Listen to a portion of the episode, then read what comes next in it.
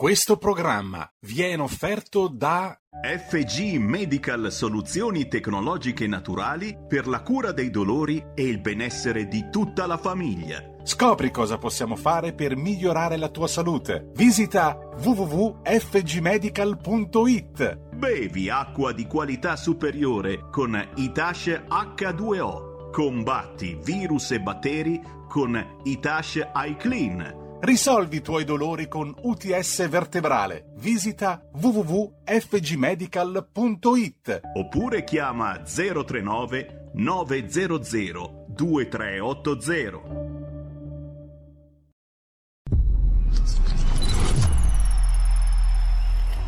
Va ora in onda Zoom, 90 minuti in mezzo ai fatti. Conduce Antonino Danna. E allora diamo subito la linea al nostro supercondottiero Antonino Danna. Ei fu, siccome immobile, dato il mortal sospiro, stette la spoglia immemore, orba di tanto spiro, così percosse attonita la terra al nunzio sta muta pensando all'ultima ora dell'uom fatale, né sa, quand'altra orma di pie mortale, la sua cruenta polvere a calpestar verrà. Vergin di servo encomio e di codardo oltraggio, or commo- eh, sorge or commosso al subito sparir di tanto raggio e scioglie all'urna un cantico che forse non morrà. Dall'Alpi alle piramidi, dal Manzanarre al Reno, di quel sicuro il fulmine tenea dietro al baleno, scoppiò da Scilla al Tanai, dall'uno all'altro mar. Fu vera gloria ai posteri l'ardua sentenza. Ecco, ora pigliatevela con Alessandro Manzoni, pure con lui. Amiche e amici miei, ma non dell'avventura, buongiorno. Siete sulle magiche, magiche, magiche onde di RPL. Questo è Zoom, 90 minuti in mezzo ai fatti. Io sono Antonino Danna, oggi è il 5 maggio 2021 e scusate se ho incespicato, ma questa poesia, che è appunto quest'ode che eh, parte del 5 maggio di Alessandro Manzoni, quando si faceva ancora scuola in questo paese, la si faceva bene, ce la fecero imparare a memoria. E dopo 30 anni, sia pure con una certa esitazione, come avete potuto ascoltare e come chi mi ha potuto vedere, perché non avevo fogli, senza mani, senza, e senza trucchi, l'ho recitata oggi eh, per voi, per queste stupide polemiche sulla figura di Napoleone che viene giudicato 200 anni dopo applicando i criteri attuali, i parametri attuali a una figura che è stata molto più che un semplice condottiero, tant'è vero che è rimasta nella storia. Quando la domanda più semplice, quando voi pensate a Waterloo, pensate a una vittoria o a una sconfitta? Eh, Waterloo fu la sconfitta di Napoleone, ma fu la vittoria di tutti gli altri stati che si erano coalizzati contro di lui, eppure è passata alla storia come una sconfitta, perché fu la sconfitta del genio militare di un uomo che non fu soltanto un grande militare, ma fu anche un buon amministratore e fu un grande legislatore. Se noi oggi non dobbiamo andare a cercare nei codici, anzi nelle raccolte eh, di leggi decretali e quant'altro del Medioevo è perché all'inizio dell'Ottocento Napoleone varò il primo codice civile della storia moderna, il primo vero codice dove tutti potevano tranquillamente consultare eh, le norme generali ed astratte e potevano reperire tutte le informazioni che gli servivano. Eh, introdusse il divorzio e il, il successo del codice Napoleone è stato tale che addirittura si è diffuso in tutto il cosiddetto mondo di diritto codificato. Eh, salvo i tedeschi che nel Novecento hanno varato un codice civile basato sulle pandette e su Giustiniano, quindi su buona parte del, del diritto romano e eh, bizantino, eh, salvo loro, ma in Europa abbiamo adottato tutti il sistema codificato, grazie a Napoleone. Lo adottò persino grazie a eh, Gioacchino Murat, che eh, ne fu re, lo adottò persino il regno di Napoli e Sicilia, poi divenuto regno delle due Sicilie. Tant'è vero che quando Ferdinando di Borbone tornò dopo il congresso di Vienna, gli dissero: Ma che dobbiamo fare del codice Napoleone adesso che voi siete tornato sul trono? Lui rispose: Ma che codice codice? Per il regno nostro bastano le nostre leggi e la mia volontà. Poi però accondiscese a lasciare il codice, sia pure rimaneggiato, perché non si poteva certo accettare il divorzio e così via, eh, sia pure rimaneggiato, restò in vigore fino alla caduta del regno delle due Sicilie. Il regno d'Italia si dotò di un primo codice civile che era sostanzialmente una traduzione del codice Napoleone, fino all'attuale codice del 1942 che poi ha seguito tutte le vicende della nostra storia. Insomma, Napoleone, come vedete, non è una figura che si può ridurre alle solite critiche politically correct, l'imperialista, eccetera, eccetera, eccetera. Napoleone fu molto di più, è stato molto di più, continuerà a essere molto di più e continuerà a essere sicuramente un simbolo della Francia, nonché un simbolo, diciamo così, della storia degli ultimi 200-250 anni. Come vedete ha lasciato un'impronta che alla fine risalta anche nelle vite di tutti noi, anche nel, nel mondo moderno e contemporaneo nel quale noi viviamo. Allora, cominciamo subito la nostra trasmissione. Dobbiamo andare un po' di fretta e allora si balla. Con che cosa? Con Stefania Rotolo. Go 1977. Andiamo.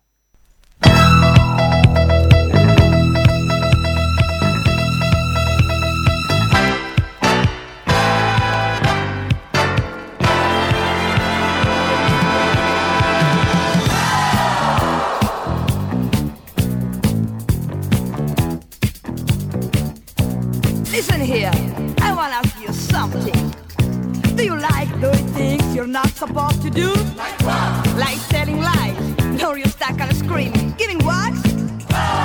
Go! Do you like being a crazy dress horse, making a best of yourself, saying it dirty words? Go! Do you like crashing cars, playing the mad hatter, setting people up their world? Go! Do you like forbidden love? What's that?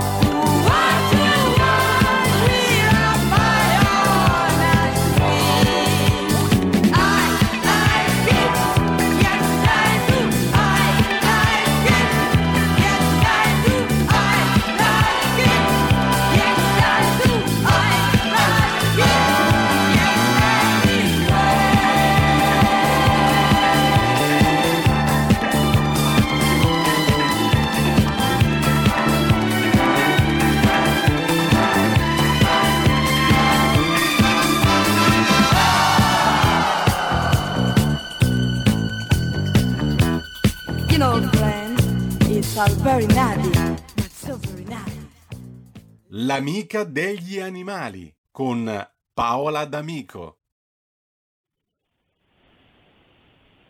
E allora, rieccoci. Eh, avete ascoltato Stefania Rotolo con Go. Buongiorno Paola, ben trovata. Bentrovato Antonino, buon mercoledì a chi in ascolto. Grazie. Oggi di che cosa parliamo? Di randagismo. Esatto, oggi come promesso torniamo sulla terraferma. Parliamo di vagantismo canile, poi vediamo la differenza, il randagismo e anche della criminalità che eh, è assolutamente indifferente al benessere degli animali, anzi. E qui attenzione, visto che si era scatenato un po' un nord contro il sud, non è questione di mettere il nord contro il sud, ma di andare proprio a vedere le radici di un problema che ancora oggi è di difficilissima soluzione. E partiamo da un punto fermo, il malcostume di abbandonare il proprio cane, come dicevamo, quando si va in vacanza. Non è affatto scomparso, anche se le forze di polizia sono più attenti, anche le persone, gli osservatori sono più attenti nel denunciare questi episodi e tantissime campagne di sensibilizzazione stanno lavorando per contenerlo e ridurlo. Ed è l'abbandono proprio una delle prime cause accertate del randagismo canino perché con un passare delle generazioni, un paio di generazioni, i cuccioli che nasceranno e lontani dall'uomo è possibile che non lo temano, ma continuino ad avvicinarsi alle case, però saranno inselvatichiti.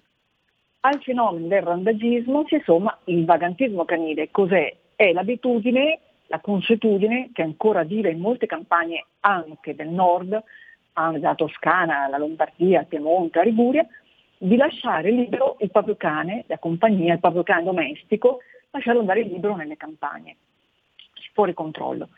Non sempre eh, questi animali tra l'altro sono sterilizzati e questo cosa porta come problema? Il rischio di incrocio di questi animali domestici con i lupi, soprattutto nelle zone appenniniche, che come sappiamo si estendono per tutto la nostro, il nostro stivale, e di implementare il numero degli ibridi. E questo cosa causa? Causa un impoverimento importante, potrebbe causare un impoverimento importante della specie lupo che sappiamo ha un ruolo cruciale nell'ecologia e nell'ecosistema. Ad aggravare tutto questo quadro anticipavo c'è l'ostilità di tantissime persone ancora in tutta la penisola, al nord e al sud, questo è un tema comune, a sterilizzare gli animali domestici. Cioè, non solo c'è chi non può perché economicamente non ce la fa, ma in questo caso ci sono le associazioni che vengono incontro, ma c'è proprio gente che è contrario all'idea di sterilizzare il proprio cane. Questo è un problema culturale che però va affrontato, anche diciamo, contrastato perché eh, eh, altrimenti non usciamo. E faccio velocemente un passo indietro e poi vi presento Sara Turetta, che oggi anche se attraverso la mia voce, non fisicamente, starà con noi. Negli anni 70 ehm, c'era lo stesso problema e contro il randacismo ci fu la terapia d'urto di, eh, diciamo, di l'eutanasia. Erano, evocano un po' i racconti, anche le cronache, scenari da Walking Dead, uomini armati contro branchi di cani randagi, no? ma era veramente uno sterminio legalizzato. Tantissimi cani, 100.000 cani all'anno in media, venivano catturati, portati nei canili e soppressi dopo pochissimi giorni se non c'era il proprietario a reclamarlo, proprio perché i cani andavano in giro liberi.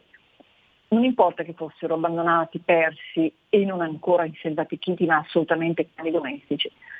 Le associazioni, soprattutto l'EMPA, LAVA, fecero delle battaglie fortissime 50 anni fa e diciamo che nel 91, dopo 20 anni di battaglie, nel 91 la legge 281 cancellò l'eutanasia di Stato per i randagi, però introdusse l'obbligo di sterilizzarli se catturati e portati nei canili, obbligo che spetta alle ASL.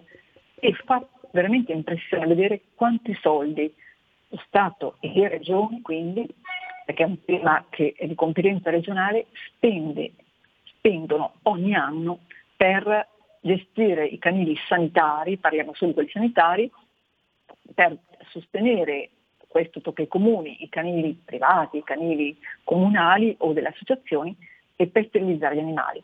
Il problema è che questo tema della sterilizzazione ci sono regioni che non lo affrontano, ci sono ATS, ASL, e questo lo dicono appunto il Cesare, lo dicono anche l'AVE e che non eseguono, fanno il loro dovere. Non so se vi è capitato di leggere quegli episodi in cui il parco di Gela, eh, il parco archeologico delle mura a Timoronte è stato chiuso perché il custode rischiava di essere attaccato dai branchi di cani. Ci sono sì. stati attacchi da parte dei branchi di cani ai turisti. Ad Acquaviva delle Fonti un sindaco rivolse un appello all'ASER perché tamponasse l'emergenza perché? perché i cittadini erano barricati in casa. Tenete conto che eh, quello che da noi veniva negli anni 70, in modo così massivo, con l'eutanasia, in Romania avveniva e avviene ancora. Ed è lì che 18 anni fa Brigitte Bardot si recò lanciando un grido d'allarme, no? la nostra BB. Sara Turetta, che è la ragazza, la donna di cui voglio raccontarvi oggi, raccolse il grido disperato di Brigitte Bardot, andò in Romania 18 anni fa, era una giovane donna esperta di marketing in carriera, mollò tutto, costituì un'associazione Save the Dogs e andò in Romania perché la situazione era veramente impressionante. Il, fatto, il trasferimento delle, delle masse, masse, di gente dalle campagne eh, nelle città per l'industrializzazione aveva causato l'abbandono di centinaia di animali, ma non soltanto cani gatti, anche cavalli, asini. E questi animali a un certo punto ovviamente si sono riprodotti e si sono creati branchi di animali di ogni sorta che arrivavano anche nelle città per cui viene introdotto praticamente lo sterminio di massa. Lei con queste associazioni in Romania ha fatto un lavoro pazzesco, incredibile, gestiscono adesso volontari e operatori, 50 dipendenti pagati dall'associazione, un canile modello che è stato anche elogiato dalla, dall'Unione Europea e stanno introducendo diciamo, questa cultura del sterilizziamo gli animali, curiamoli, facciamoli lottare e non portiamoli appunto all'eutanasia. In, due anni fa Sara, che è consapevole di quello che sta avvenendo ancora in alcune regioni del sud, di questo gap che si sta creando tra nord e sud, ha lanciato una campagna in Italia, non uno di troppo, e quindi ha avviato un percorso di sterilizzazione massiccia di animali catturati, vaganti, randaggi, ma anche animali di persone che onestamente dicono guarda io capisco l'importanza di, di sterilizzare il mio cane, però non ho i soldi. E mi sta sterilizzando veramente tanti, centinaia, poi i cani vengono microchippati, che è fondamentale per trovare il proprietario, e anche questa è una cosa che invece non da sud, perché anche a Milano, eh, la città del terzo millennio, in realtà moltissime persone non hanno i cani sterilizzati, e questa ripeto è una cosa che va contrastata proprio culturalmente, hanno previsto anche in Calabria e sulla Sila un programma di mappatura e censimento dei cani vaganti importante perché proprio per salvaguardare anche la specie lupo. E, ehm, e poi vi dico un numero, e qui mi taccio, e secondo il Ministro della Salute nel nostro paese ci sono 700.000 cani randagi, sono tantissimi, se ci pensiamo se li mettiamo tutti assieme. Il problema è che non è un numero reale perché eh, probabilmente sono molti di più e se pensate a volte si parla di branchi, di cani, di pseudolupi ibridi vicino all'aeroporto di Fiumicino e, e siamo a Roma. E, è un problema che veramente noi non siamo ancora riusciti a combattere. Vi do solo ancora due dati e ehm, ci sono eh, trasferimenti di questi cani, una volta catturati, microchippati, sterilizzati, dal nord al sud al nord, da parte di associazioni che lo fanno in buona parte per un senso di umanità rispetto a questi animali, li vengono, li prelevano e li portano qua per adottarli. Ma lo fa anche chi ha trovato un nuovo business, associazioni criminali che li mollano poi nelle campagne a Melegnano, il tema è molto forte perché c'è l'autostrada, c'è il casello, vengono trovati spesso cani abbandonati e poi qualcuno li raccoglie, li porta a canini e dice ah, abbiamo trovato questi cani, randaggi, in realtà sono cani che arrivano visibilmente dal sud, hanno alcune caratteristiche molto particolari, anche i cani itnei. Un'altra cosa che diceva Sara è che non tutti i cani randaggi raccolti per strada sterilizzati possono essere adottati, perché se tu cerchi di portare in una casa, le mura domestiche di una città, un cane che ha sempre vissuto libero, questo cane prima o poi, appena avrà l'occasione, scapperà. È come metterlo in prigione non sarà un canile brutto, sporco, ma sarà comunque per lui una prigione. Quindi prima di accettare o adottare un cane che arriva pur dal sud per aiutare un canile del sud per aiutare questi vendaggi, bisogna sapere se un cane che è stato domesticato, che è domesticabile, che può fare la vita da cane di città. Ecco, che mi sembra una cosa molto importante e mi sembra anche altrettanto importante eh, cercare di recuperare quei cani che possono essere stati utilizzati oltre, eh, oltre a quelli diciamo che sono randaggi o che possono essere diventati randaggi magari dopo aver vissuto situazioni di abuso come ad esempio cani che sono stati utilizzati per i combattimenti clandestini e così via. Eh, io vorrei ricordare che qualche mese fa tra i nostri eh, ospiti di Zoom abbiamo avuto infatti Deborah Alberici, la, eh, l'amministratrice e certo. la fondatrice di Cassazione.net, che, ehm, aveva, che ha avviato tutto un programma proprio per il recupero di questi cani violenti che vengono rieducati e possono tornare tranquillamente a fare una vita da cane di città, una vita tranquilla, lontani dalle violenze che hanno eh, subito con i combattimenti. Quindi è bene ricordare appunto che c'è un'altra possibilità anche per loro, insomma. Deborah è una persona veramente straordinaria, esattamente come Sara, e ha anche realizzato un volume che raccoglie ehm, tutte le sentenze della nostra giurisprudenza, della nostra magistratura eh, di tutela degli animali, perché anche se non è così visibile, non se ne parla spesso, ehm, nostre, noi abbiamo le leggi, ci sono anche magistrati che sono molto sensibili e che eh, le applicano. Certo che eh, i processi sono ovviamente lunghi anche in questo caso, loro hanno fatto questo lavoro documentazione proprio storica, raccogliendo le sentenze più importanti fatte nel rispetto del, dei nostri dei, non umani che hanno eh, diritti di eh, cittadinanza. Esatto, esattamente. Eh, allora Paola, grazie come sempre del tuo contributo anche oggi e noi ci ritroviamo mercoledì prossimo, d'accordo? Grazie mille, buona settimana a tutti. Grazie a te, un abbraccio. Ecco, allora riprendiamo la linea, sono le 10.59, adesso andiamo in pausa, dopodiché dopo la radiopromozione torniamo perché ci sarà Giuseppe Liturri con cui parleremo del PNRR, Piano Nazionale di Resistenza e Resilienza. A tra poco. 2 per 1000 alla Lega. Sostieni la Lega con la tua firma. Scrivi il codice D43 sulla tua dichiarazione dei redditi. Assegnare il tuo 2 per 1000 al codice D43, D43, D43 non costa nulla. Aiutaci ad aiutarti. Il tuo supporto è prezioso. Ricorda, D43 per il tuo 2 per 1000 alla Lega di Salvini.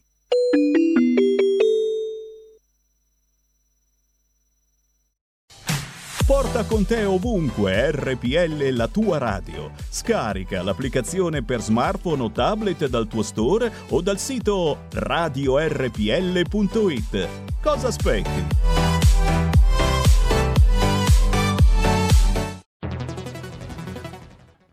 Il futuro appartiene a chi fa squadra. Le radio italiane si uniscono per giocare la partita da protagoniste. Nasce l'app Radio Player Italia. 140 stazioni in una sola rete. Scegli la tua preferita e ascolta il suono perfetto del digitale. Gratis, senza registrazione, senza interruzioni. Compatibile con tutti i device. Le notizie, la compagnia, la musica scelta da chi la ama, la conosce e la vive. Scarica Radio Player Italia. Il futuro batte con la radio nel cuore. Anche RPL è disponibile su Radio Player Italia.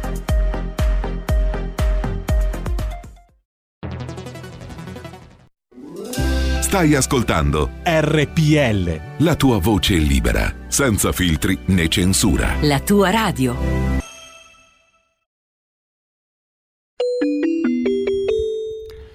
Radio RPL, eccoci la consueta radiovendita con Sammy Varin e Francesco.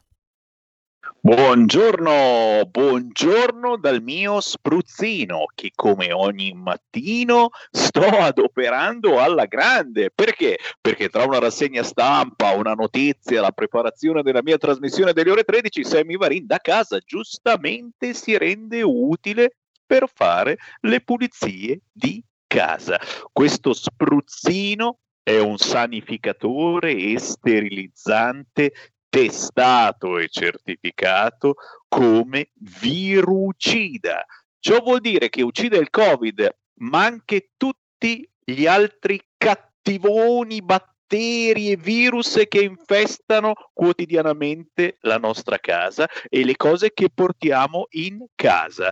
Lo sto usando da qualche mese, signori, il risultato è davvero ottimo, ma soprattutto hai la sensazione veramente di avere pulito a fondo. Ma visto che si parla di ripartenza e visto che questa volta forse è la volta buona che si riparte in barba ai virologi che continuano a parlare di cose tremende che ci accadranno, noi vogliamo ritornare a lavorare, vogliamo ritornare a vivere, ma in sicurezza. E questo sarà il nostro migliore alleato. Ce ne parla meglio, è lui, è l'uomo imprenditore della salute, anche oggi con noi, Francesco Pieroni. Ciao Sammy, buongiorno a tutti. Eh sì, il nostro, il, nostro, il nostro, alleato di tutti i giorni deve diventare, lo è già diventato per tantissima gente e per tantissimi clienti che non fanno altro che ringraziarci e scriverci montagne di compli- complimenti sul nostro sito www.fgmedical.it.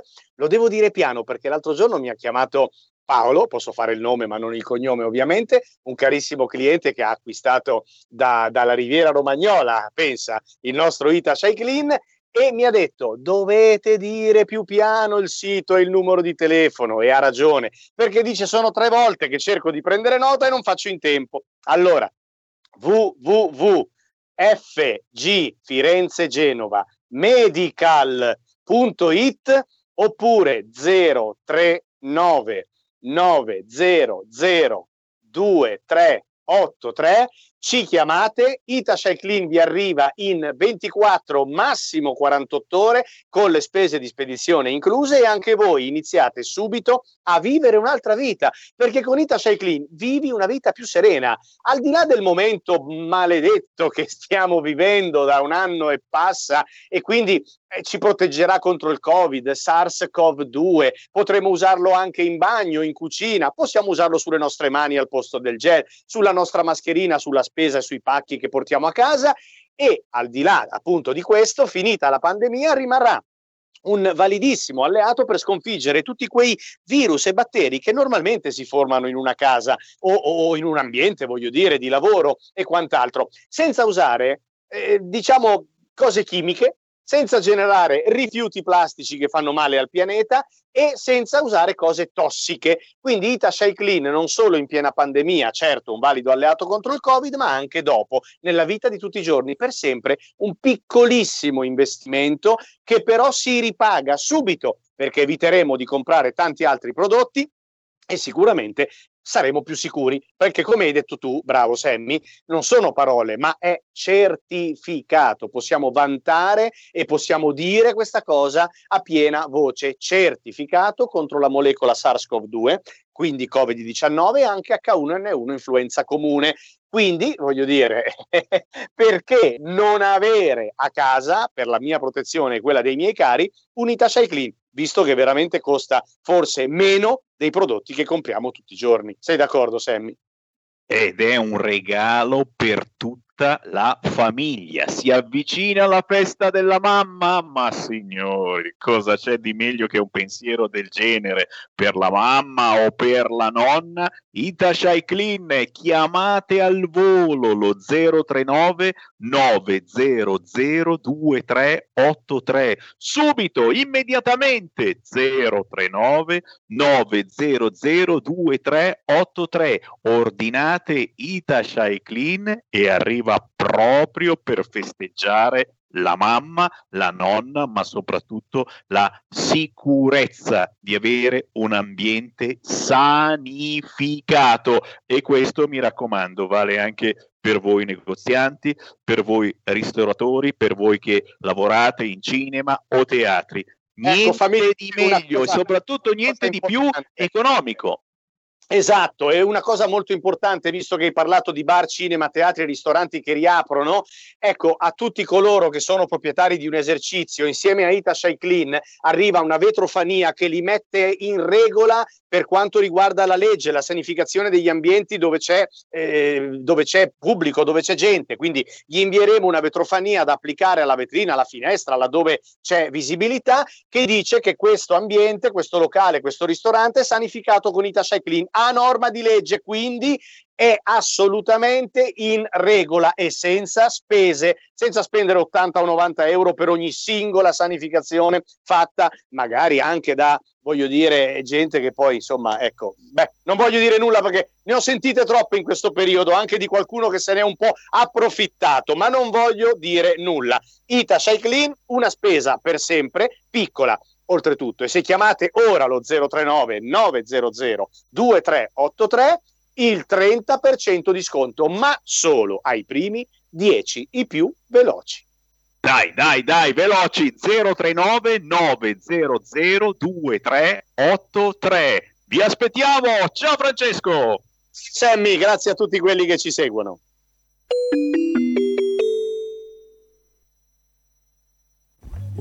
Two, three, four. One, two. Let me tell you how it will be.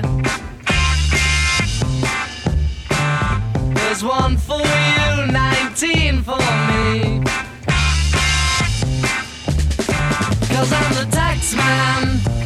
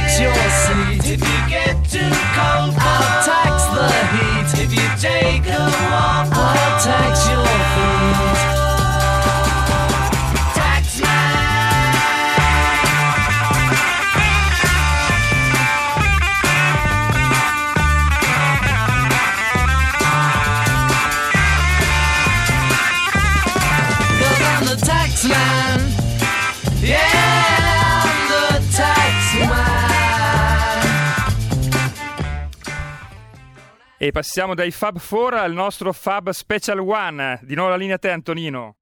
Zero titoli io però, mio caro, io zero titoli. Grazie al nostro condottiero che saluto e gli auguro buon lavoro, Giulio Cesare Carnelli. Siete sempre sulle magiche, magiche, magiche onde di RPL. Questo è Zoom, 90 minuti in mezzo ai fatti. Antonino Danna al microfono con voi. Erano i Beatles con Taxman del 1966, una canzone estremamente ironica che prendeva in giro il governo britannico dell'epoca perché per chi incassava grosse somme eh, di denaro, come nel loro caso, con i loro magnifici album, l'aliquota, pensate, era del 95% e di tasse e soprattutto di debito che stiamo per fare con il Piano Nazionale di Resistenza e Resilienza, parliamo adesso con l'ospite del nostro faccia a faccia, che è Giuseppe Liturri, bravissimo economista e collega della Verità, editorialista per la Verità, attento, puntuale, preciso, con la sua acuta riflessione guida i lettori nei meandri dell'economia di questo paese, le scelte che vengono prese, gli eventuali effetti sulle nostre vite. E allora in mezzo a questa nebbia uno che abbia in mano bussola e barometro ci serviva proprio e ne avevamo bisogno. Benvenuto a Zoom Giuseppe, buongiorno. Buongiorno Antonino, buongiorno a tutti gli ascoltatori. Benissimo, allora, eh, senti Giuseppe, io parto mh, da una tua riflessione su, eh, che, su Start Mag eh, dell'immenso Michele Arnese, che voglio salutare, anzi salutoni come dice lui, eh, dove tu appunto dici troppi vincoli posti dall'UE, prestiti non proprio convenienti. Ma allora, sto PNN, questo PNRR è un vantaggio o no? O resteremo fregati? Dov'è il debito buono di cui parla Draghi? Ti spiego, um, qui Vai. bisogna dividere il ragionamento in due. Eh, Mm. È cosa buona e giusta fare investimenti pubblici? Sì, soprattutto quando si viene da 25 anni di tagli consistenti o di mancata crescita di investimenti pubblici, cioè il nostro Paese è stato quello che negli ultimi 25 anni ha eh, eh, rinunciato a una delle componenti fondamentali della eh, domanda e quindi del PIL, i consumi pubblici. No? Non cresce l'Italia, ma perché? Perché una parte del PIL sono esattamente i consumi della pubblica amministrazione. Per cui ben venga finalmente un piano che eh, eh, prevede investimenti in settori finora trascurati, dal dissesto idrogeologico ai terremoti, alle infrastrutture, ai danni del terremoto, alle infrastrutture alla sanità, tutte eh, aree che sono state terribilmente trascurate negli ultimi venti anni. Bene, fino a qui è il lato su cui probabilmente tutti dovremmo concordare, anche se c'è spazio per dividersi, per esempio, sulla ripartizione di queste somme. Conviene di più investire nella transizione ecologica o nel eh, digitale? Quando queste ultime due direttrici di crescita probabilmente faranno crescere l'industria di altri paesi anziché quella italiana? Beh, è un, è un tema. Eh, e quindi, ripeto, potremo a lungo discutere sulla ripartizione di queste somme, però per un attimo, giusto per dare eh, un'idea a chi ci ascolta di dove veramente si annida il problema, superiamo questo tema. Poniamo che siamo tutti d'accordo sulla ripartizione delle spese. Ora andiamo però all'altra gamba. Come le finanziamo queste spese? Allora, un paese normale che non ha perso l'accesso ai mercati fa deficit pubblico, emette titoli pubblici a 5, 10, 30 anni, 50 anni, come è accaduto anche ne- nelle ultime settimane per lo Stato italiano, e i risparmiatori trovano in questo titolo del debito pubblico diciamo, un adeguato luogo in cui riporre i loro risparmi. Poi c'è l'Unione Europea. L'Unione Europea dice va bene, facciamo così, raccogliamo queste somme attraverso il bilancio europeo e le distribuiamo agli Stati. Quindi l'Unione Europea si pone come intermediario per- tra i mercati e gli Stati. Tutto questo perché?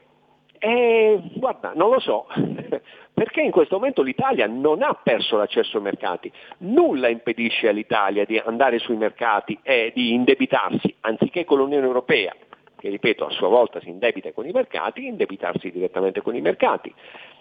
C'è qualcuno che dice, ah, ma costa di meno, i tassi sono più bassi. Beh, Che è il ministro Franco che l'ha detto.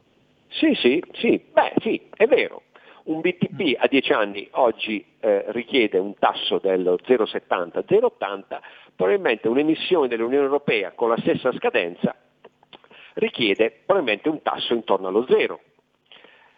Questo tasso viene pari pari ribaltato allo Stato che si indebita con l'Unione Europea.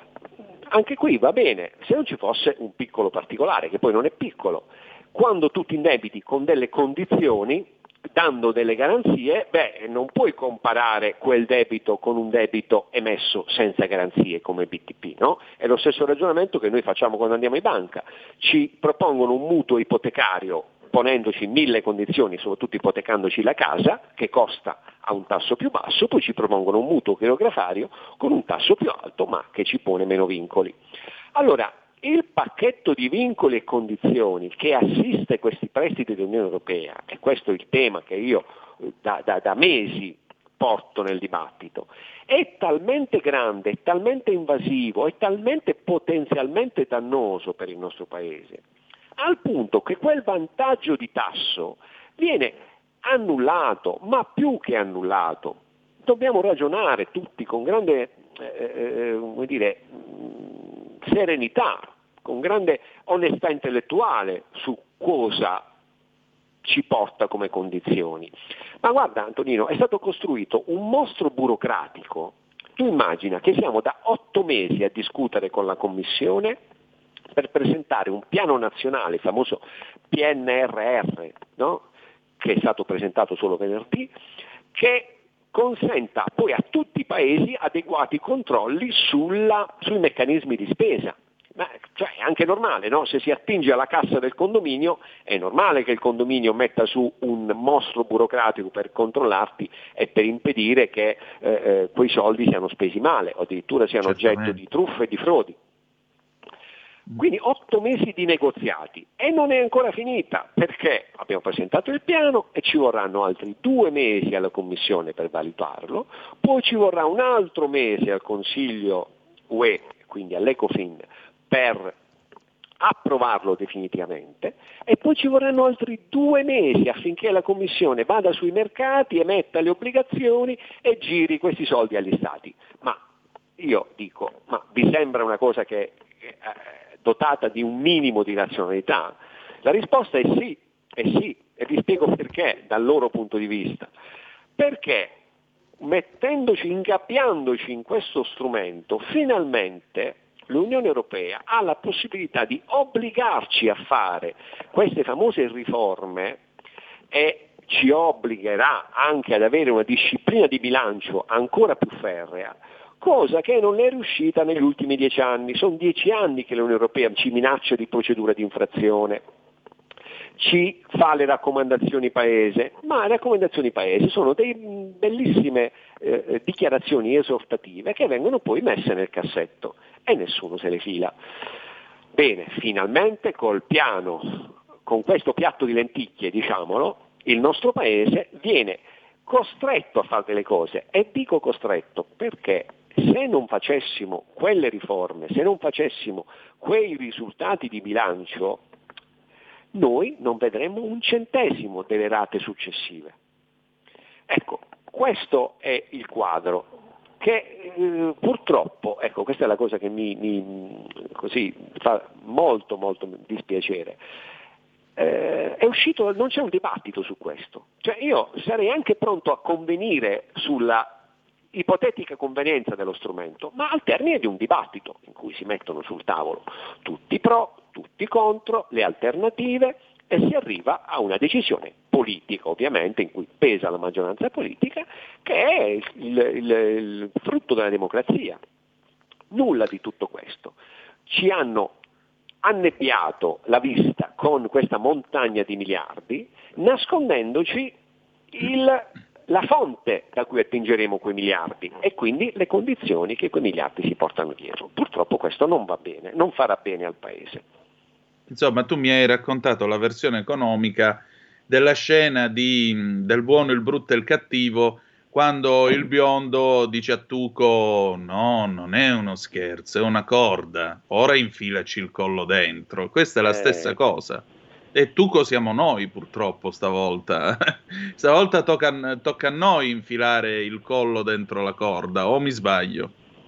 Purtroppo hai usato una similitudine efficacissima, poi io sono un grande aficionados di, quella, di quei film, di tutta la serie di Sergio Leone, per cui hai centrato in pieno. Eh, ehm, sta accadendo questa cosa, è uno strumento per conseguire un altro obiettivo, che non è quello della crescita del paese, io anche questo l'ho sottolineato, qualcuno dice eh, ma questa è la, la, anche Draghi l'ha detto, lo strumento che eh, deciderà del destino del paese, sì sì, deciderà del destino del paese, ma non nel senso eh, ehm, che si è voluto dare le parole di Draghi, cioè quello di determinare la crescita economica, no no, ha scritto eh, anche, anche il Ministero, il PIL aggiuntivo che leggeremo a fine 2026 è praticamente impercettibile. Tre punti di PIL. Sapete quanti punti di PIL ha, perso l'Italia nel 2020? Nove. 9. Ecco. Noi pensiamo di portarne a casa tre aggiuntivi in sei anni, quindi dal punto di vista economico è poco più che irrilevante. E invece deciderà il destino del Paese perché metterà definitivamente il Paese sul sentiero di riforme e di, eh, eh, ripeto, disciplina di bilancio che la Commissione cerca invano di farci attuare da anni. Per cui corretto, tutto, tutto corretto, però vanno, vanno spiegati bene, eh, va spiegato bene qual è il destino del Paese che, che, che si sta preparando. E ti aggiungo un'altra cosa al, sul tema della disciplina di bilancio. Eh, il patto di stabilità famoso che tutti quanti ora dicono no, col senno di poi che ha distrutto l'economia italiana tra il 2011 e il 2012, no? questa seconda recessione che è stata provocata dalle regole europee, quindi ora tutti ci dicono che ci hanno inferto una sofferenza sbagliando e lo dicono con una serenità d'animo veramente eh, eh, eh, sorprendente, no? perché dovrebbero scappare via e vergognarsi, invece sono ancora qui a dire no, abbiamo sbagliato, Pazienza, pazienza, peccato che in Italia poi eh, eh, sappiamo bene, siamo mh, presi tre anni di recessione, quasi tre anni di recessione così, eh, per questo errore. Ora vogliono, tengono in piedi le stesse regole, tengono in piedi le stesse regole e vi dico che il sentiero di bilancio, di deficit pubblico che è stato previsto per, soprattutto dal 2023 in avanti, è un sentiero che è figlio di quelle regole ancora. Cioè noi nel 2023-2024 andremo a fare una eh, eh, cura dimagrante che potrebbe come dire, farci eh, licenziare con una mano le persone che assumiamo con l'altra. Cioè da un lato investiremo sanità e, e tutto il resto, ma poi la gente bisogna mettere negli ospedali, bisogna pagarla, ma se mi scrivono di tagliare la spesa pubblica, poi nello stesso documento qualcuno mi deve spiegare eh, eh la somma algebrica delle due cose dove, dove ci porta e ci porta a una crescita modesta. Cioè io voglio denunciare il fatto che quelle regole europee che tutti dicono di voler riscrivere, e ripeto, tutti dicono che erano assolutamente sbagliate, bene sono ancora in piedi e ci porteranno a soffrire ancora nei prossimi anni, altro che ripresa, altro che crescita. Tutto questo mentre gli Stati Uniti fanno un deficit federale record, record perché è così che funziona, soprattutto quando c'è una recessione, la mano pubblica deve investire eh, deve anche abbassare le tasse, quindi non è che il, il, ruolo del pubblico significa solo fare opere pubbliche, significa anche abbassare la pressione fiscale e questo è anche un ruolo di stimolo del bilancio pubblico. Nulla di tutto questo, nulla di tutto questo, noi siamo ancora col vecchio strumentario e non vedo prospettive, devo essere onesto. Ecco. Quindi insomma, mettiamola così, per poter uscire da questa situazione dovremmo avere intanto non questa troica surrettizia che sostanzialmente è il, quello che c'è dietro il PNRR. Secondariamente, oltre a investimenti pubblici, ci vorrebbe una tassazione che, eh, se lo dice adesso a una parte della maggioranza, quelli cominciano eh, a gridare di dolore. Eh, ci vorrebbe una manovra fiscale, una riforma fiscale in grado di abbassare le tasse, come ad esempio la flat tax. O dico un'eresia? No, assolutamente, ma assolutamente. Guarda, anche qui la, l'Europa ci chiede come condizioni per accedere a questi fondi una riforma fiscale. Draghi, nel, il governo, nel piano, nel recovery plan, ha deciso di buttare la palla in tribuna scrivendo mezza paginetta sulla riforma fiscale molto generica, diciamo che non ha preso impegni e dovrebbe diciamo, sfangarla a breve, almeno nel breve, perché la Commissione eh, eh, potrebbe accettare il piano così com'è, con questi impegni generici. Però poi questa riforma fiscale andrà fatta. Allora, qui bisogna intendersi. Lotta all'evasione fiscale ci mancherebbe, tutti vogliamo equità fiscale, no? Credo che sia un, un bene pubblico essenziale. Ma se qualcuno mi dice che questa eh, eh, eh lotta all'evasione debba determinare maggiori entrate per lo Stato, senza che dall'altro lato ci siano minori entrate, perché io abbasso le aliquote, ecco, spero di essere chiaro su questo, significa che sto aumentando la pressione fiscale. La, la dico meglio, oggi c'è una pressione fiscale del 42-43% circa. Bene, in questa pressione fiscale è già incluso il sommerso, ok? Quindi nel quel PIL con cui io faccio il rapporto è già incluso il sommerso. Se io, ancora una volta, vado a incrementare le entrate, incremento la pressione fiscale e incrementare le entrate con la lotta all'evasione fiscale è aumento della pressione fiscale se contemporaneamente non abbasso di 5 punti l'IRPEF o, la, o l'imposta della società. Questo deve essere chiaro a tutti gli ascoltatori e a tutti noi. Allora io sono spaventatissimo dalla riforma fiscale che addirittura avviene a invarianza di pressione. No, no, la pressione deve scendere, deve scendere. È chiaro che poi, grazie ai proventi dell'evasione, io abbatto, ho la possibilità di abbattere le aliquote nominali ai contribuenti onesti, ma questo deve accadere. Ma qui stiamo andando verso uno scenario in cui le aliquote nominali restano uguali e vado a massacrare e anche eh, dire, in modo piuttosto eh, eh invasivo eh, le partite IVA perché da lì, lì si annida l'evasione.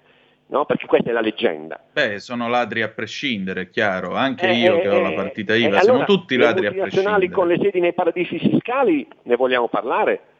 No? Eh, è sempre colpa dell'idraulico. Allora, io, stiamo andando verso questo scenario che a me non piace. Vabbè, ma sai, è molto più facile colpire il pesce piccolo e occuparsi di cose piccole che preoccuparsi dei problemi reali del paese. 0266203529 se volete intervenire eh, con il nostro Giuseppe Liturri oppure 346 642 7756 eh, per mandarci i vostri WhatsApp Zap che dir si voglia.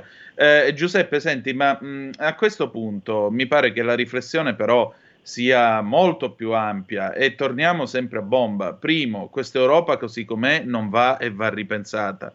Secondo, eh, quali margini di movimento abbiamo nel momento in cui appunto il cappio dovesse stringersi attorno al nostro collo? Terzo, abbiamo una telefonata, la passiamo subito. Pronto chi è là? Andrea da Torino, ciao. Ciao, benvenuto. Ciao, ciao, ciao. Beh, eh, qua eh, naturalmente cosa succede? Che eh, l'evasore è sempre il, eh, l'idraulico che non fa la ricevuta. Mm, non pensiamo mai al fatto che l'evasione è sempre l'alibi per il politico incapace, per non dire eh, disonesto, il quale alla fine dell'anno non gli tornano i conti, non è colpa mia che non ho gestito come si deve, no, è colpa dell'evasione. No?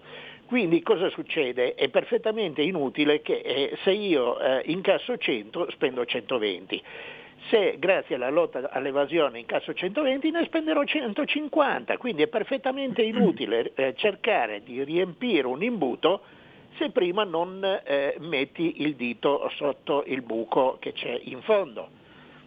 Ma poi il problema è sostanzialmente ancora più complesso perché il, eh, l'idraulico che non fa la ricevuta, il piccolo imprenditore, si sta rendendo conto che esiste un, un'evasione monster che è quella eh, rappresentata dal denaro virtuale, dal denaro scritturale che le banche generano a un ritmo di mille miliardi all'anno e per quello andate pure a chiedere a Marco della Luna o Marco Saba, che queste cose le sanno sicuramente e ve le sanno spiegare molto meglio di me, mille miliardi che vengono generati come denaro scritturale e che spariscono dai bilanci e non vengono tassati e sono, e, ed è denaro che le banche usano per patrimonializzarsi.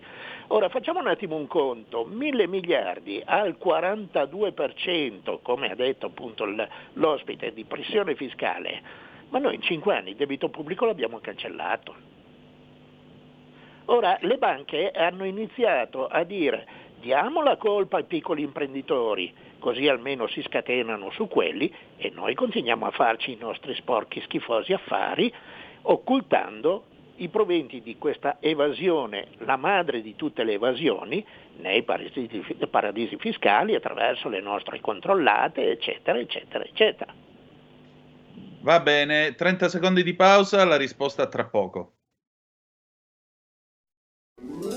Stai ascoltando RPL. la tua voce libera, senza filtri né censura. La tua radio.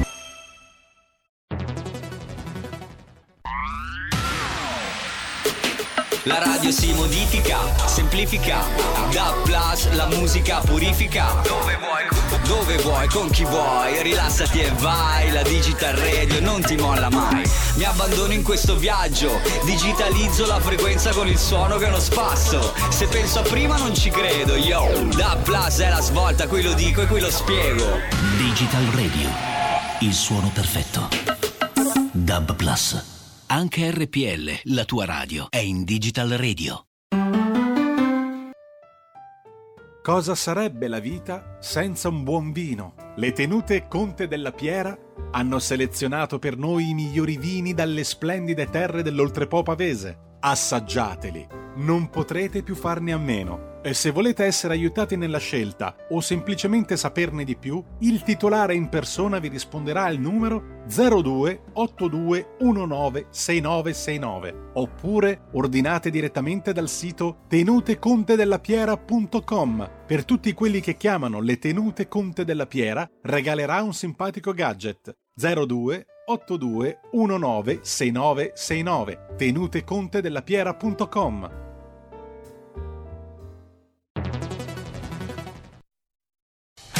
Porta con te ovunque RPL la tua radio. Scarica l'applicazione per smartphone o tablet dal tuo store o dal sito radiorpl.it.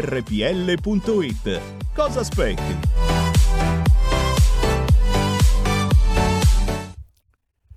La linea torna ad Antonino Danna. Antonino, abbiamo eh, ancora una chiamata. Vai Manzoni. Sì, Valdo, sono qua, ciao. Allora, Benvenuto. prima parlavi di, parlavi di Napoleone, dimenticando di dire che Napoleone è stato quello che ha introdotto il sistema metrico decimale, che poi è Sì, stato certo. praticamente copiato in tutto il mondo. Hai dimenticato di dire che Napoleone ha in- in- una, una scemata, una scemata, la numerazione delle case nelle strade, con a destra i dispari e a sinistra i pari. Ecco, quella lì è una cosa che ha inventato Napoleone e che poi è stata copiata in tutto il mondo. Se tu vai a Milano, in Corso Magenta o in Corso Veneto, trovi ancora le numerazioni asburgiche, dove le case erano numerate in base a quando venivano costruite. Per cui il 2020, che ne so, in, Corso Veneto, il 2021 ce l'avevi a Porta Vercellina. Tutte queste cose qua le ha fatte Napoleone. Napoleone ricordati che aveva detto quando la Cina si sveglierà saranno cazzi a mali per tutti e infatti è successo così. E poi poverino, Napoleone era un, un mezzo genovese, corso, corso ma mezzo genovese e è finita male per lui. Ciao. Grazie, e abbiamo ricordato anche altre cose fatte dal Gran Corso. Eh, Giuseppe Liturri, invece, tornando a noi, eh, il nostro ascoltatore prima nel precedente intervento ha tirato in ballo le banche, ha tirato in ballo la loro attività. Che cosa ne pensi? Ora sì, ha aperto un, un tema eh, difficile da, così, esplorare e mh, commentare in, in pochi minuti. Eh, ora, io sulle, quando si parla di banche però vorrei spostare l'attenzione su un altro aspetto eh, e sulla difficoltà che stanno avendo negli ultimi anni e soprattutto ne avranno ancora nei prossimi anni nel fare il loro vero mestiere, nel finanziare le imprese e le famiglie. E questo quando parliamo di banche io non eh, mi concentrerei tanto sul tema del, che ha sottolineato l'ascoltatore prima, della moneta scritturale, della massa imponibile creata. Eh, le banche devono eh, fare il loro lavoro. E, e, con le regole europee introdotte soprattutto dal 2014, fare prestiti alle imprese e famiglie è, per, è diventata un'attività quasi eh, eh, negletta, quasi eh, eh trascurabile eh, nel, nel, loro giro d'affari. E, e, quindi stiamo perdendo uno dei sostegni più importanti allo sviluppo dell'economia, che probabilmente, anzi sicuramente non va portato oltre una certa soglia, no? l'esplosione del debito privato non è eh, un eh, fattore eh, positivo perché poi crea le premesse per delle bolle, ma eh, io sto denunciando questo aspetto, noi ci ritroviamo già in queste settimane, in questi mesi, eh, le banche che stanno tirando i remi in barca. Con tutti i prestiti concessi nei mesi precedenti, grazie alla garanzia statale, eh, io ho fatto proprio uno studio a questo riguardo, per almeno due terzi sono andati a rimborsare prestiti che già le banche avevano concesso alle imprese e quindi hanno sostituito vecchi prestiti con nuovi prestiti con il vantaggio della garanzia statale. Questo è l'aspetto che va denunciato. Eh, eh il, l'esborso netto, l'aumento netto dei prestiti è stato solo un terzo rispetto al totale della massa erogata. Ma vi sembra normale questo? Cioè, continuiamo a vivere con un sistema bancario affossato dalle regole e, e ora ne, ne, sta arrivando un'altra, l'ho scritto proprio l'altro giorno. Questa crisi porterà a un aumento dei crediti deteriorati, delle sofferenze bancarie. Sapete cosa ci raccontano dall'Europa, da Francoforte e da Bruxelles? Che queste banche devono rapidamente svalutare questi crediti, rapidamente cederli e metterli sul mercato. Ma sapete cosa c'è dietro questi crediti? Ci sono le nostre vite, i nostri capannoni, le nostre aziende, le nostre case, qualche, ci sono gli alberghi del CET, delle più belle città d'arte italiane che sono state purtroppo uh, chiuse e, e, quindi ci sono queste aziende, ma secondo voi queste aziende meritano di andare, di essere svendute in, poche, in pochi anni? No, bisogna riaprire, dargli il tempo di ritornare in attività, dargli il tempo di ritornare al reddito e saranno pagati anche quei prestiti. Noi invece ora siamo di fronte a questi diktat, a questi out-out, eh, questi calendari automatici per la svalutazione dei prestiti. Ecco, quando si parla di banche io vorrei parlare soprattutto di questo, quello che non hanno fatto in passato è quello che purtroppo minacciano di fare in futuro. E, e qui chiudo, come dire, si chiude il cerchio, la riforma della giustizia è la riforma funzionale alla più veloce esecuzione, alla più rapida esecuzione delle procedure immobiliari. Quindi il cerchio si chiude. Cos'è tutta questa enfasi sulla riforma della giustizia civile? È l'enfasi sulla possibilità di aggredire più facilmente ed espropriare più facilmente i beni di chi malauguratamente in questi 14 mesi si è trovato al centro di questo tsunami economico. E allora diciamocene ancora una volta le cose, no? la bellezza della riforma sarà questa, purtroppo. Due telefonate per noi, andiamo con la prima. Pronto chi è là? Tocca a me? Sì, prego, buongiorno. Buongiorno, sempre interessante la sua trasmissione meno la musica. Comunque, ehm, io vorrei Signora, anche a San cosa. Giusto che era giusto mancava un dito.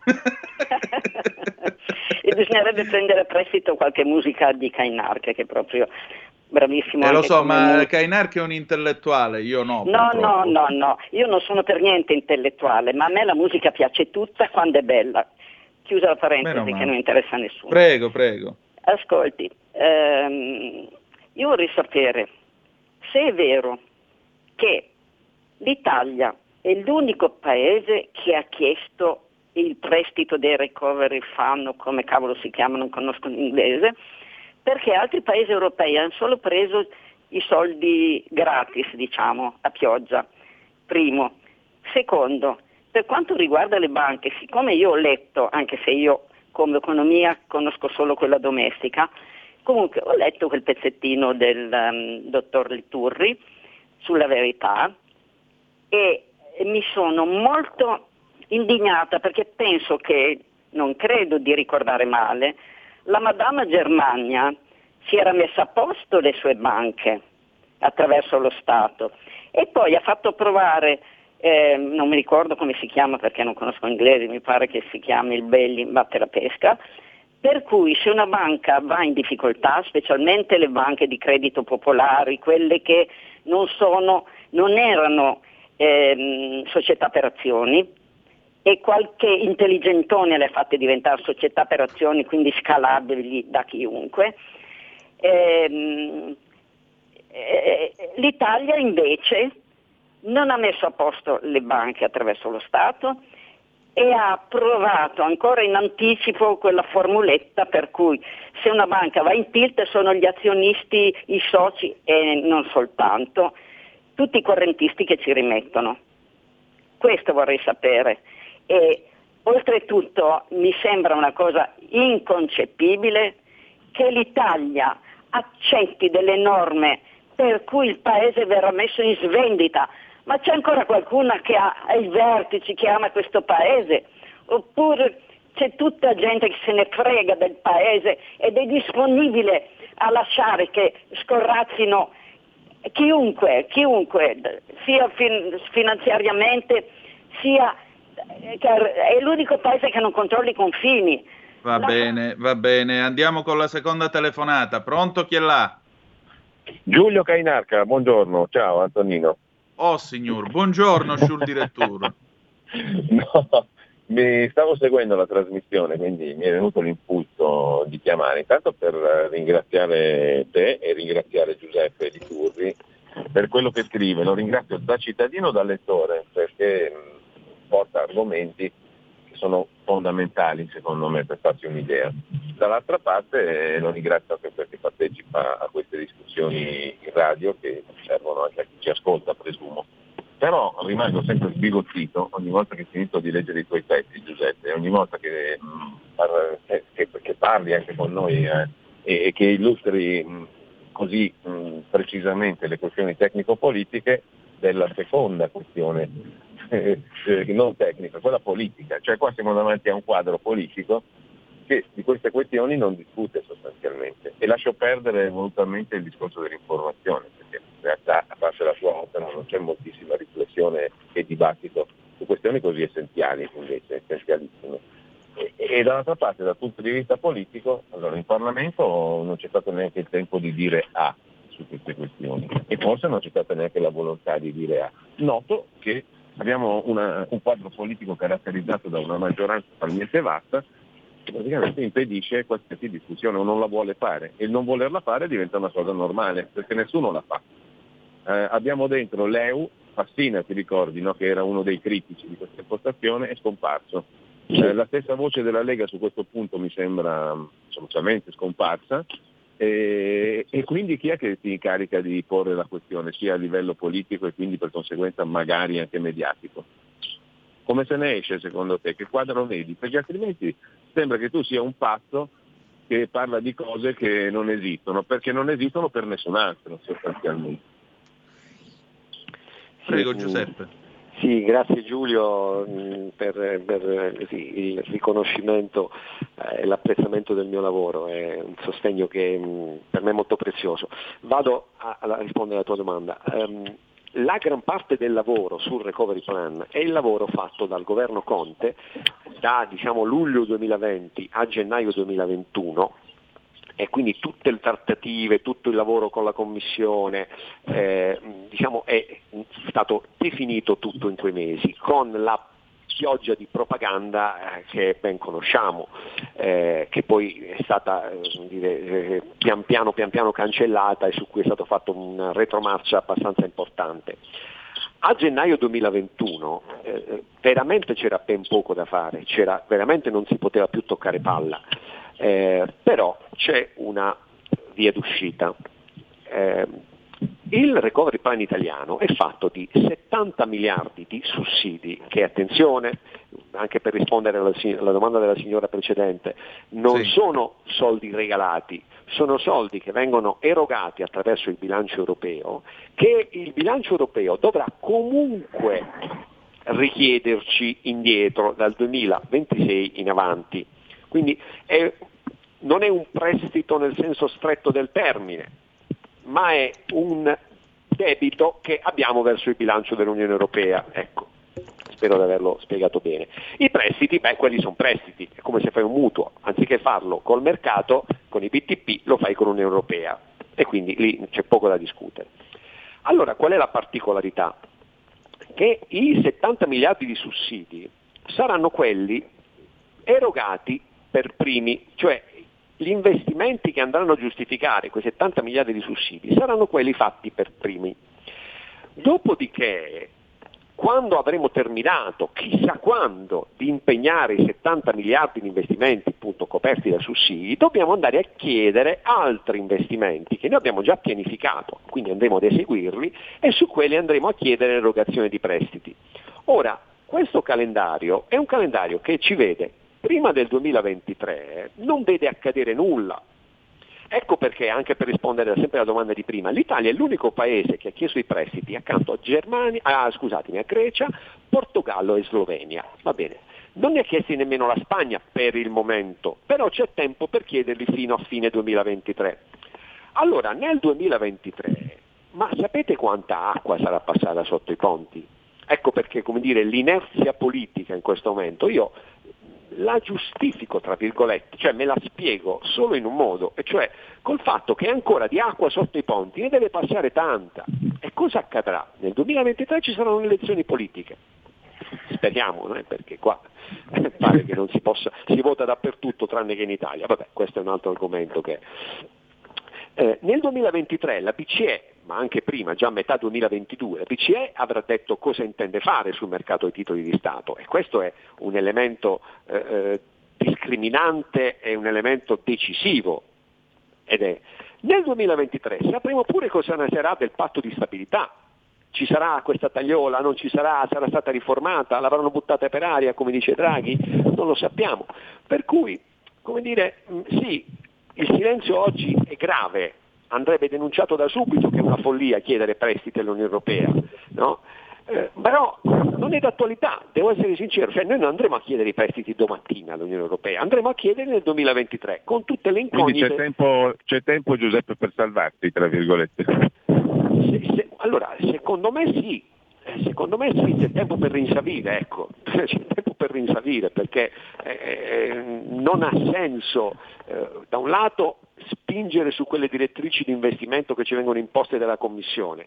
E soprattutto non ha senso indebitarsi in quel modo, con quel pacchetto di condizioni che sono recessive, io continuo a scriverlo e io mi auguro che fino al 2023, eh, eh, come dici giustamente, non, non sarà solo un pazzo isolato pochi pazzi isolati a scrivere questa cosa, ma ci formerà una grande coscienza politica. Te la dico tutta, secondo me le elezioni del 2023 saranno la grande occasione per un dibattito pubblico aperto nel nostro Paese, franco, sincero, in cui saranno messi sul tavolo da una parte i vantaggi dell'appartenenza al condominio, no? come io chiamo l'Unione Europea, e gli svantaggi dell'appartenenza al condominio. Quindi tutti quanti dovranno un po' calare la maschera, l'elemento decisivo, la faglia, la linea di faglia su cui ci misureremo sarà quella.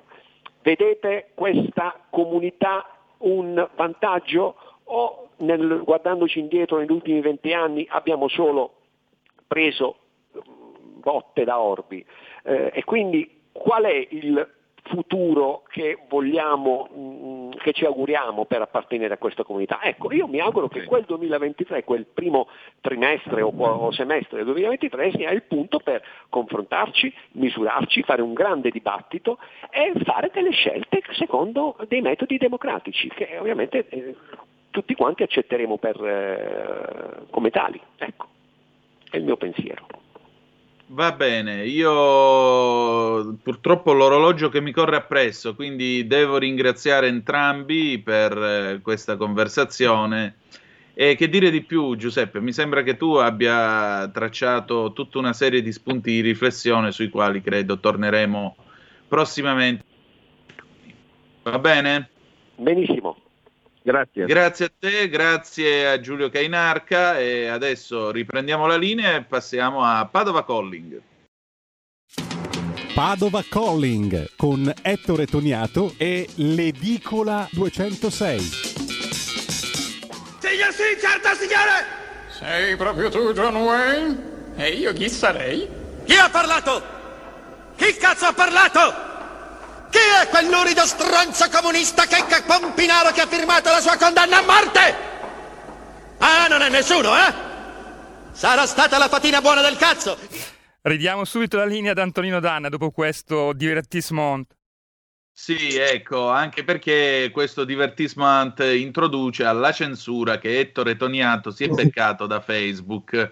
Eh, Giulio Cesare, per favore, proietta quell'immagine che ti ho mandato. Eh, buongiorno Ettore, che è successo? Buongiorno Antonino, allora no, vabbè, è divertente l'introduzione, chiaramente era preso da Full Metal Jacket, insomma è un film che eh, ovviamente ha un, una pietra miliare della cinematografia moderna. E niente, no, si parlava un po' di censura su Facebook e del fatto che un nostro amico comune, mio e di Antonino fosse stato censurato per aver eh, trascritto una citazione di un film degli anni 70 italianissimo, eh, credo che fosse addirittura di, di, eh, di, di chiaramente di un fantozio, comunque di villaggio. E, E, precisamente Fracchia la belva umana. Esattamente, l'algoritmo di Facebook ha pensato bene che contenesse dei, dei, eh, termini non politically correct. Allora io per difendere anche questo mio amico ho detto ma scusiamo, proviamo a trascrivere il monologo del sergente Hartman quando dice qui non si fanno distinzioni di razza, si eh, accettano gentaglia come negri, italiani, inso- eh, messicani, evidentemente la N-word oppure la- le- il fatto che siamo italiani, no- non credo, eh, ha scatenato questa censura automatica ridicola perché comunque la cultura si fa anche ogni tanto parlando anche male, altrimenti censureremmo anche il film, non so, Il colore viola, eh, quando si parla di, di- di- chiaramente di eh, afroamericani, però additati come negri. La dico la parola, la- non la dico, non è po- più politically correct, anche quando nel contesto questa parola fa capire che effettivamente c'è bisogno dell'integrazione, perché comunque un film di denuncia è il colore viola. Allora cosa si fa? Si passa sopra la storiografia? Anche io cosa ho fatto? Beh, ma Ho- guarda, Pasolini nelle lettere luterane pubblicate postume nel 76, parlando della tolleranza, usa più volte la parola negro. E Pasolini mi riesce difficile immaginarlo come uno- un razzista e un fascista. Ma devi anche considerare che comunque è un termine applicato a un film ambientato nel 1910, parlo del Esatto. colore viola, non Esatto. di. Ma le E- parole sono figlie del tempo in cui vengono espresse. Bravissimo, esattamente. Ho preso nel contesto, decontestualizzato e messo nel 2021 sarebbe politically corre- incorrect. Per carità, però eh, chiaramente mi sembra un po' ridicolo prendere una citazione da un libro. Allora cosa facciamo? Censuriamo anche, mh, non lo so, eh, un pilastro della storiografia moderna o comunque è, è un po' ridicola che ho pensato sarà un errore dei mh, eh, automatico di Facebook e mi sono dichiarato non eh, d'accordo con la decisione. Mi è stato risposto a brevissimo giro di posta che effettivamente la loro politica era questa e che quindi io eh, dovevo vergognarmi perché sono brutto, sporco e cattivo e, e- e poco li- poli- politically correct. Mi sembra un po' ridicolo perché comunque eh, ho, ho semplicemente fatto una citazione da un film. Sì, ma sai, alla stupidità umana non c'è mai fine. Ora abbiamo il problema del bacio del principe a Biancaneve e i sette nani, perché a quanto pare sarebbe una violenza sessuale. Ora, se uno non può più neanche eh, abbandonarsi alla storia di una favola, che in fondo è una storia d'amore, perché questo qui per amore va a cercare sta ragazza addormentata da cento anni e la strappa a un incantesimo e io mi devo mettere a spiegare pure di che cacchio parla Biancaneve, perché se no ti arriva il Me Too e ti dice che in realtà è un inno allo stupro delle ragazze, allora qui siamo messi veramente male. Per favore, stupro, violenza sessuale sono parole così eh, cariche di dolore, così cariche di, di, di, di dramma, che per favore usiamole per quello che sono. Usiamole per quello che sono, non per Biancaneve. C'è anche da Che dire è una che- favola per far sognare i bambini. Eh, Sì, c'è anche da dire che comunque sia Biancaneve e anche Dumbo, che è stato un film che è stato Sì, censura- vabbè. autocensurato dalla Disney, si parla di film che comunque hanno 60 anni. No- Esatto. non sono prodotti moderni come Frozen o altri prodotti Disney che sono figli del nostro tempo. E allora cosa facciamo? È come un po', allora annulliamo la giornata della memoria perché si parla di ebrei e, e magari si parla di Hitler che ha fatto qualcosa. No, bisogna studiare la storia e studiare anche gli aspetti negativi. Se no, eh, cosa facciamo? Si sta arrivando, soprattutto sui social, a un appiattimento culturale, ma una omologazione del pensare, un'omologazione dell'esprimersi che è ridicola ed è veramente anticulturale. Esatto, senti, noi ci ritroviamo venerdì perché il mio tempo è finito, però voglio sapere come va a finire con la censura, ok? Assolutamente. Beh, due, due giorni di ban e una cura detox in pratica. Ecco, amen. Eh, vediamo allora Vediamo il filo- Pop di. Facebook che cosa dice- deciderà. Grazie Ettore. Ciao. Ciao. Allora, riprendiamo la linea, chiudiamo, noi ci ritroviamo domani alle 10.35 trattabili, vi dico che la canzone d'amore dopo di noi è Erba di casa mia, pe- cantata da Massimo Ranieri del 1972. Che dire di più? Che tra poco ci sarà Carola Rossi con le ragazze del cantiere delle donne, le saluto co- cordialmente e ricordate che the best is yet to come, il meglio deve ancora venire. Vi ha parlato Antonino Danna, buongiorno. Avete ascoltato Zoom, 90 minuti in mezzo ai fatti.